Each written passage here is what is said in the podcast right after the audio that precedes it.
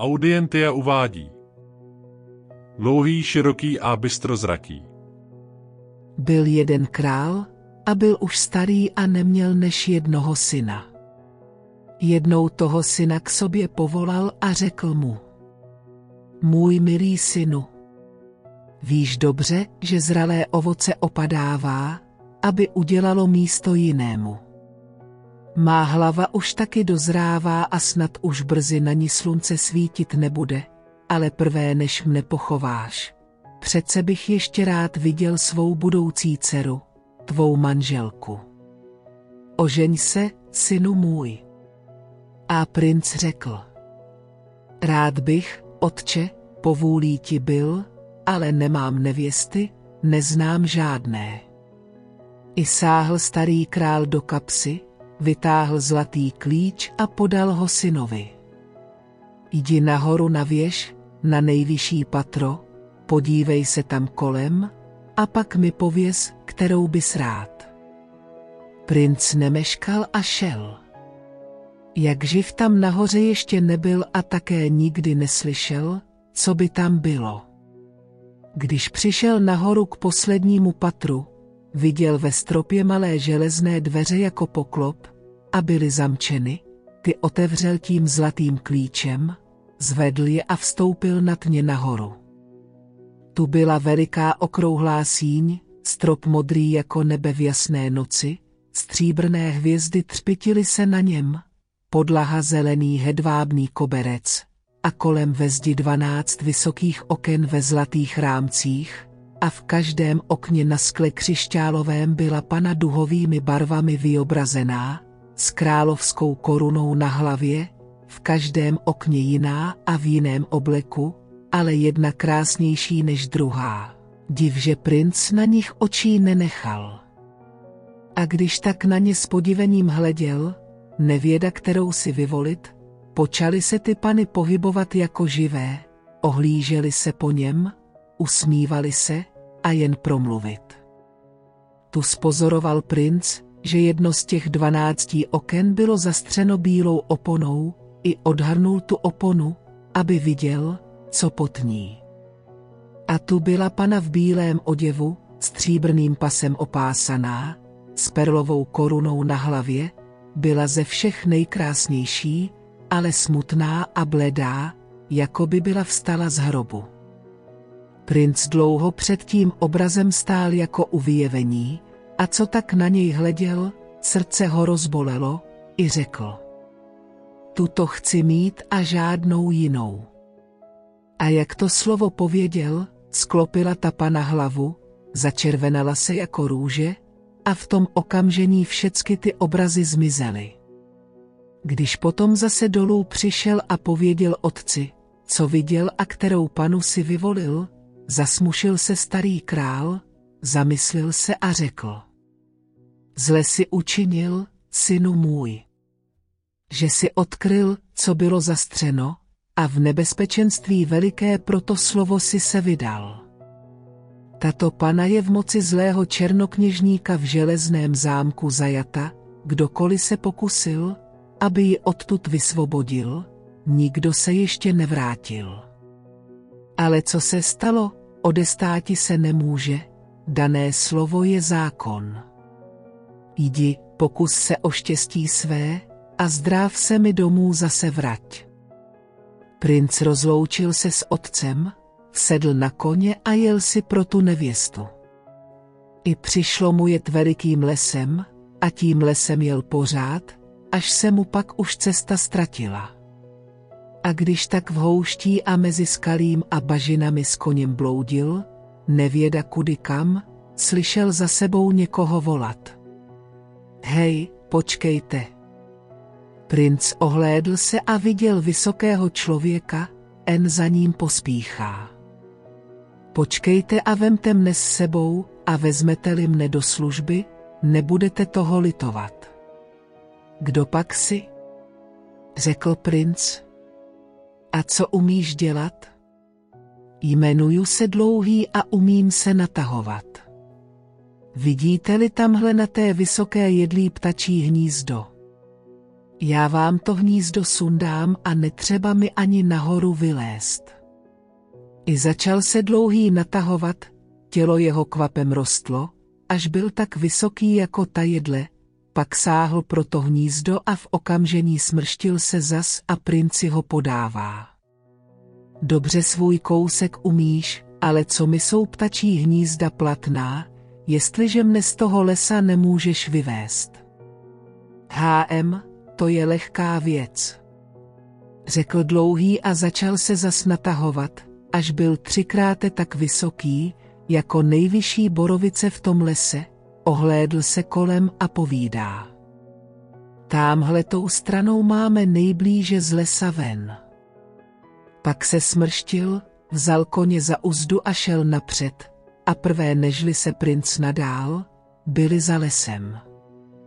Před nimi byla daleká široká rovina a za tou rovinou vysoké šedivé skály, jako zdi velikého města, a hory porostlé lesem. Támhle, pane, jde můj kamarád. Řekl dlouhý a ukázal stranou na rovinu. Toho byste taky měl do služby vzít, věru, že by vám dobře posloužil. Křikni na něj a zavolej ho, abych viděl, co je zač. Je to, pane, trochu daleko. Řekl dlouhý, sotva by mne uslyšel, a dlouho by trvalo, než by přišel, protože má mnoho co nosit. Radši pro něj doskočím. Tu se zas dlouhý natáhl tak vysoko, že se mu až hlava pohřížila v oblacích, udělal dva tři kroky, vzal kamaráda za ramena a postavil ho před princem. Byl to chlapík zavalitý, měl břicho jako čtyřvěderní soudek. Kdo pak si ty? Zeptal se ho princ. A co umíš dělat? Já, pane, jmenuju se široký a umím se rozšiřovat. Tehdy se mi ukaž. Pane, ujíždějte honem honem zpátky do lesa. Volal široký a počal se nadýmat. Princ nerozuměl, proč ujíždět, ale vida, že dlouhý kvapem uhání k lesu, pobídl koně a jel cvalem za ním. A měl svrchovaný čas ujíždět, sic by ho byl i s koněm široký zamačkal, jak mu břicho. Kvapně na všechny strany rostlo, bylo ho najednou všude plno, jako by se byla hora přivalila. Tu potom široký přestal se nadýmat, odfouknul si, až se lesy ohýbaly, a udělal se zas takovým, jako byl prve. Ty jsi mne prohnal? Řekl mu princ. Ale takového chlapíka každý den nenajdu, pojď se mnou. A tak potom ubírali se dál.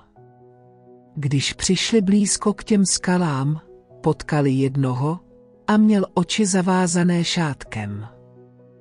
Pane, to je třetí náš kamarád. Povídá dlouhý. Toho byste měl taky do služby vzít, věru, že by vám darmo nejedl. Kdo pak si? Zeptal se ho princ. A proč máš oči zavázané, vždyť nevidíš cesty? Hoj, pane. Naopak, právě proto, že příliš vidím, musím si oči zavazovat, já zavázanýma očima vidím tak, jako jiný nezavázanýma, a když si je rozvážu, skrz na skrz všecko prohlídnu, a když se bystře na něco podívám, chytne to plamenem, a co nemůže hořet, rozkočí se v kusy. Proto se jmenuju bystrozraký. Pak obrátil se ku protější skále, odvázal šátek a upřel na ní své žhavé oči, a skála začala praštit a kusy lítaly z ní na všechny strany, a za maličkou chvilku z ní nezůstalo nic než hromada písku. A v tom písku třpitilo se něco jako oheň. Bystrozraký proto došel a princi to přinesl. Bylo to rizí zlato. Hoho, ty chlapík penězi nezaplacený. Řekl princ. Blázen, kdo by tvé služby nechtěl užít.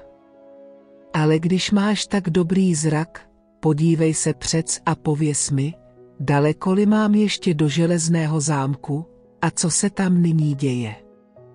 Kdybyste jel, pane, sám.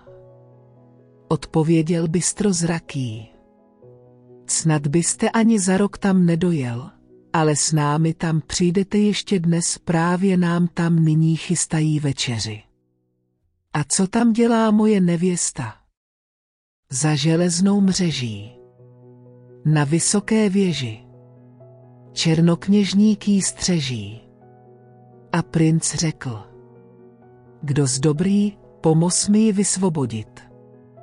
A oni všichni mu slíbili, že mu budou pomáhat. A tak ho vedli mezi ty šedivé skály tím průlomem, co bystrozraký očima v nich udělal, a těmi skalami, vysokými horami i hlubokými lesy dál a dál, a kde byla v cestě jaká překážka, tu hned ti tři tovaryši odklidili. A když se slunce schylovalo k západu, počaly se hory nížit, lesy řídnout a skály schovávaly se mezí vřes, a když už bylo nad západem, viděl princ nedaleko před sebou železný zámek, a když už zapadalo, jel po železném mostě do brány, a jakmile zapadlo, zdvihl se železný most od sebe sám, brány zavřely se jedním rázem, a princ i tovariši jeho byli v železném hradě zajatí. Když se to v nádvoří ohlédli, dal princ koně svého do konírny, a bylo mu tu všecko už přichystáno a potom šli do zámku.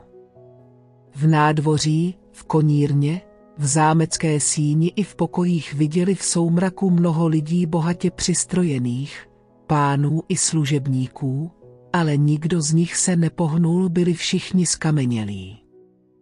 Prošli několik pokojů a přišli do jídelny. To bylo jasně osvíceno, v prostředku stůl, na něm dobrých jídel a nápojů dost, a prostřeno bylo čtyřem osobám. Čekali, čekali, myslili, že někdo přijde, ale když nikdo dlouho nepřicházel, sedli a pili, co hrdlo ráčilo. Když se najedli, počali se ohlížet, kde budou spát. V tom nenadále rozlítly se dveře rázem a do pokoje vstoupil černokněžník, schrbený stařec v dlouhém černém oděvu, hlavu holou, šedivé vousy po kolena a místo opasku tři železné obruče. Za ruku vedl krásnou, překrásnou panu, bíle oblečenou, měla na těle korunu na hlavě, ale byla bledá a smutná, jako by byla vstala z hrobu. Princ hned ji poznal, skočil a šel jí naproti, ale prvé než mohl slovo promluvit, ozval se k němu černokněžník. Vím, proč jsi přišel, tuto královnu chceš odtud odvést. Budiš tak, vezmi si ji, jestliže jí po tři dny dovedeš uhlídat, aby ti neušla. Ujde-li ti, skameníš i se svými služebníky, jako všichni, co přišli prvé než ty. Potom ukázal královně na sedadlo, aby si sedla, a odešel. Princ nemohl z té pany ani očí spustit, jak byla krásná. I začal k ní mluvit, ptal se jí všelikos, ale ona neodpovídala, neusmála se a na nikoho ani nepohlédla, jako by byla z mramoru. I sedl si podlé ní a umínil si celou noc nespat, aby mu neušla, a pro větší jistotu natáhl se dlouhý jako řemen a ovinul se kolem celého pokoje podlé stěn, široký posadil se do dveří, nadmul se a zacpal je tak, že by ani myška nebyla proklouzla, a bystrozraký postavil se k sloupu prostřed pokoje na hlídku. Ale za chvilku všichni začali dřímat, usnuli a spali celou noc, jako by je byl do vody vhodil. Ráno, když se počalo rozednívat, princ první se probudil, ale jako by mu byl někdo nůž do srdce vrazil královna pryč. I hned vzbudil služebníky a ptá se, co dělat. Nestarejte se, pane, Nic. Řekl bystrozraký a bystře pohleděl oknem ven. Však už ji vidím.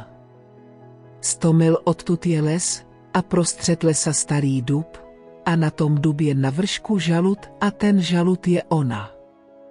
Ať mne dlouhý vezme na ramena a dostáne mý. A dlouhý si ho hned naložil, natáhl se a šel, co krok to deset mil, a bystrozraký ukazoval cestu.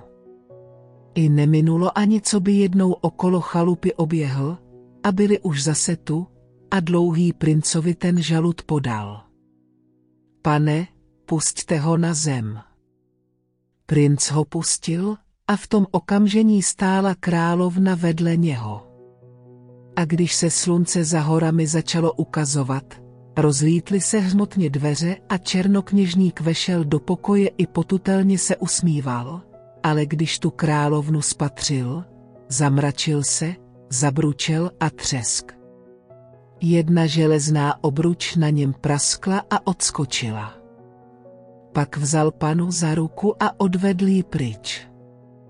Ten celý den potom neměl princ co dělat, než chodil po zámku i kolem zámku a díval se, co kde bylo divného. Všude jakoby v jediném okamžení život vyhynul. V jedné síni viděl nějakého prince, En držel oběma rukama napřažený tesák, jako by chtěl někoho v půli přetít, ale rána nedopadla, skameněl. V jednom pokoji byl skamenělý rytíř, jako by ve strachu před někým utíkal, a brknuv opráh, vzal pochop, ale nedopadl. Pod komínem seděl nějaký sloužící, držel v jedné ruce kus pečené od večeře a druhou nesl sousto do huby, ale nedonesl, když mu bylo před samou hubou, taky skameněl. A mnoho jiných ještě tu viděl skamenělých, každého tak a v tom postavení, co byl, když černokněžník řekl. Skamente. A taky mnoho krásných koní tu viděl skamenělých, a v zámku i okolo zámku všecko pusto i mrtvo, stromy byly, ale bez listí, luka byla, ale bez trávy, řeka byla, ale netekla, nikde ani ptáčka zpěváčka, ani kvítka země dítka, a ve vodě ani rybičky běličky. Ráno, v poledne i večer našel princ se svými tovariši dobrou a hojnou hostinu, jídla sama se nosila, víno samo se nalívalo. A když bylo po večeři, otevřeli se zase dveře a černokněžník přivedl královnu, aby jí princ hlídal. I ačkoliv si všichni umínili, že všemožně se budou bránit, aby neusnuli, však neprospělo nic, usnuli zas. A když se ráno za svítání princ probudil a viděl, že královna zmizela, skočil a zatáhl bystrozrakého za rameno. Hej, vstávej, ty bystrozraký.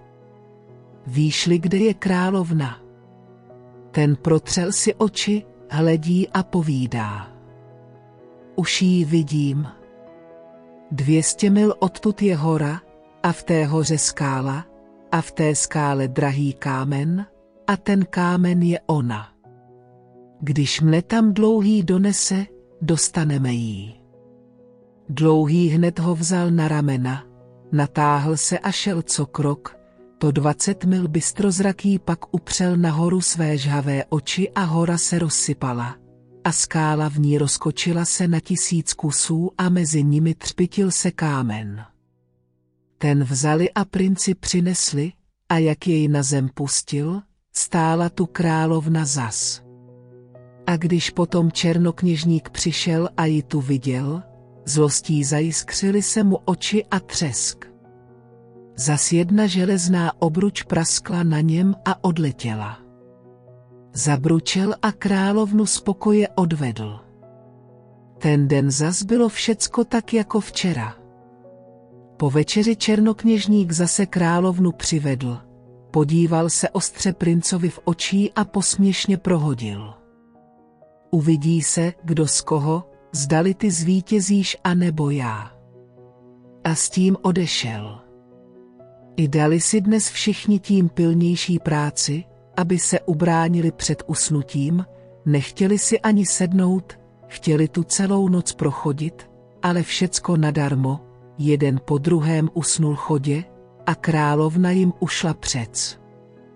Ráno probudil se zase princ nejdřív a když tu královny neviděl, vzbudil bystrozrakého. Hej, vstávej bystrozraký. Podívej se, kde je královna.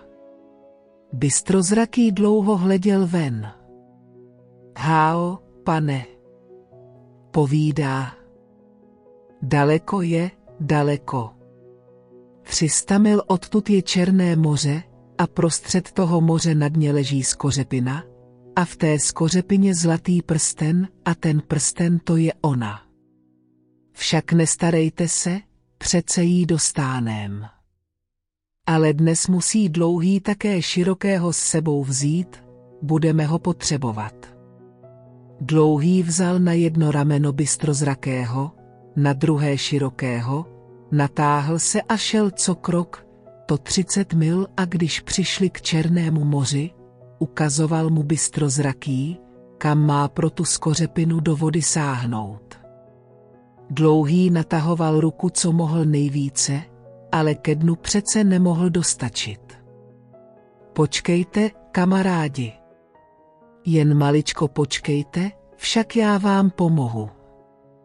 Řekl široký a nadmul se, co mu břicho stačilo, pak se položil na břeh a pil za maličkou chvilku opadla voda tak, že dlouhý lehoučko dna dosáhl a z kořepinu ven z moře vynesl i vyndal z ní prsten vzal kamarády na ramena a pospíchal zpátky.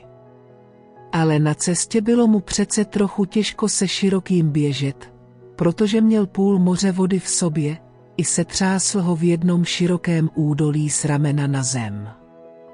Bouchlo to jako když měch svěže pustí, a v okamžení bylo celé údolí pod vodou jako velké jezero, široký sám ledva z něho vylezl. Zatím bylo v zámku princovi už velice těžko, slunečná záře začala se za horama ukazovat a služebníci ještě se nevraceli, a čím plamenitější paprsky vzhůru vystupovaly, tím větší byla jeho úzkost, smrtelný pot se mu vyrážel na čele. Brzy pak ukázalo se slunce na východě jako tenký žhavý proužek a v tom rozevřely se dveře silnou ranou, a na Prahu stál černokněžník i ohlížel se kolem po pokoji. A vida, že královny tu není, šeredně se zachechtal a vkročil do pokoje. Ale v tom CRNK. Rozkočilo se okno v kusy a zlatý prsten padl na zem a v okamžení tu stála královna zas. Bystrozraký vida, co se v zámku děje a v jakém nebezpečenství pán jeho jest, pověděl dlouhému, dlouhý udělal krok a hodil prsten oknem do pokoje. Černokněžník zlostí zařval, až se zámek otřásl a tu praskl. Ta třetí železná obruč pukla na něm a odskočila, z černokněžníka udělal se havran a vyletěl tím roztlučeným oknem ven. A tu hned ta krásná pana promluvila i děkovala princovi, že ji vysvobodil a zčervenala jako růže.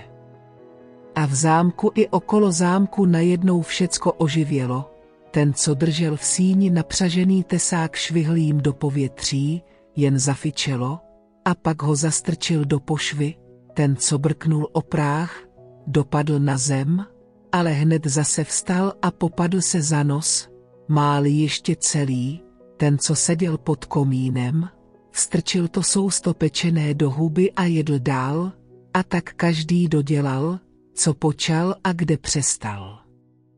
V konírnách vesele dupali a řechtali koně, stromy okolo zámku zelenaly se jako brčál, na lukách bylo plno strakatého kvítí, vysoko v povětří švitořil skřivánek a v bystré řece projížděla se hejna drobných rybiček. Všude živo, všude veselo. Zatím sešlo se mnoho pánů do pokoje, kde byl princ, a všichni mu z vysvobození svého děkovali. Ale on řekl, Mně nemáte co děkovat, kdyby nebylo mých věrných služebníků dlouhého, širokého a bystrozrakého, byl bych také tím, čím jste byli vy. A hned potom vydal se na cestu domů k otci, starému králi, se svou nevěstou a se svými služebníky, dlouhým a bystrozrakým, a ti všichni páni ho doprovázeli. Na cestě potkali širokého a vzali ho taky s sebou. Starý král plakal radosti, že se synovi jeho tak poštěstilo, myslil, že už se nevrátí. Brzy potom byla hlučná svatba, trvala tři neděle, všichni páni, co je princ vysvobodil, byli pozváni. Když bylo po svatbě, ohlásil se dlouhý, široký a bystrozraký mladému králi, že půjdou zas do světa hledat práci. Mladý král jim domlouval, jen aby u něho zůstali. Všecko vám dám, co budete do smrti potřebovat, nic nemusíte dělat. Ale jim se takové líné živobytí nelíbilo, vzali od něho odpuštění a šli přec, a po tu dobu se někde ve světě potloukají. Konec. Doufáme, že jste si tuto pohádku užili, bylo nám potěšením. Sledujte nebo se přihlaste k odběru, abyste objevili naše nejnovější audioknihy.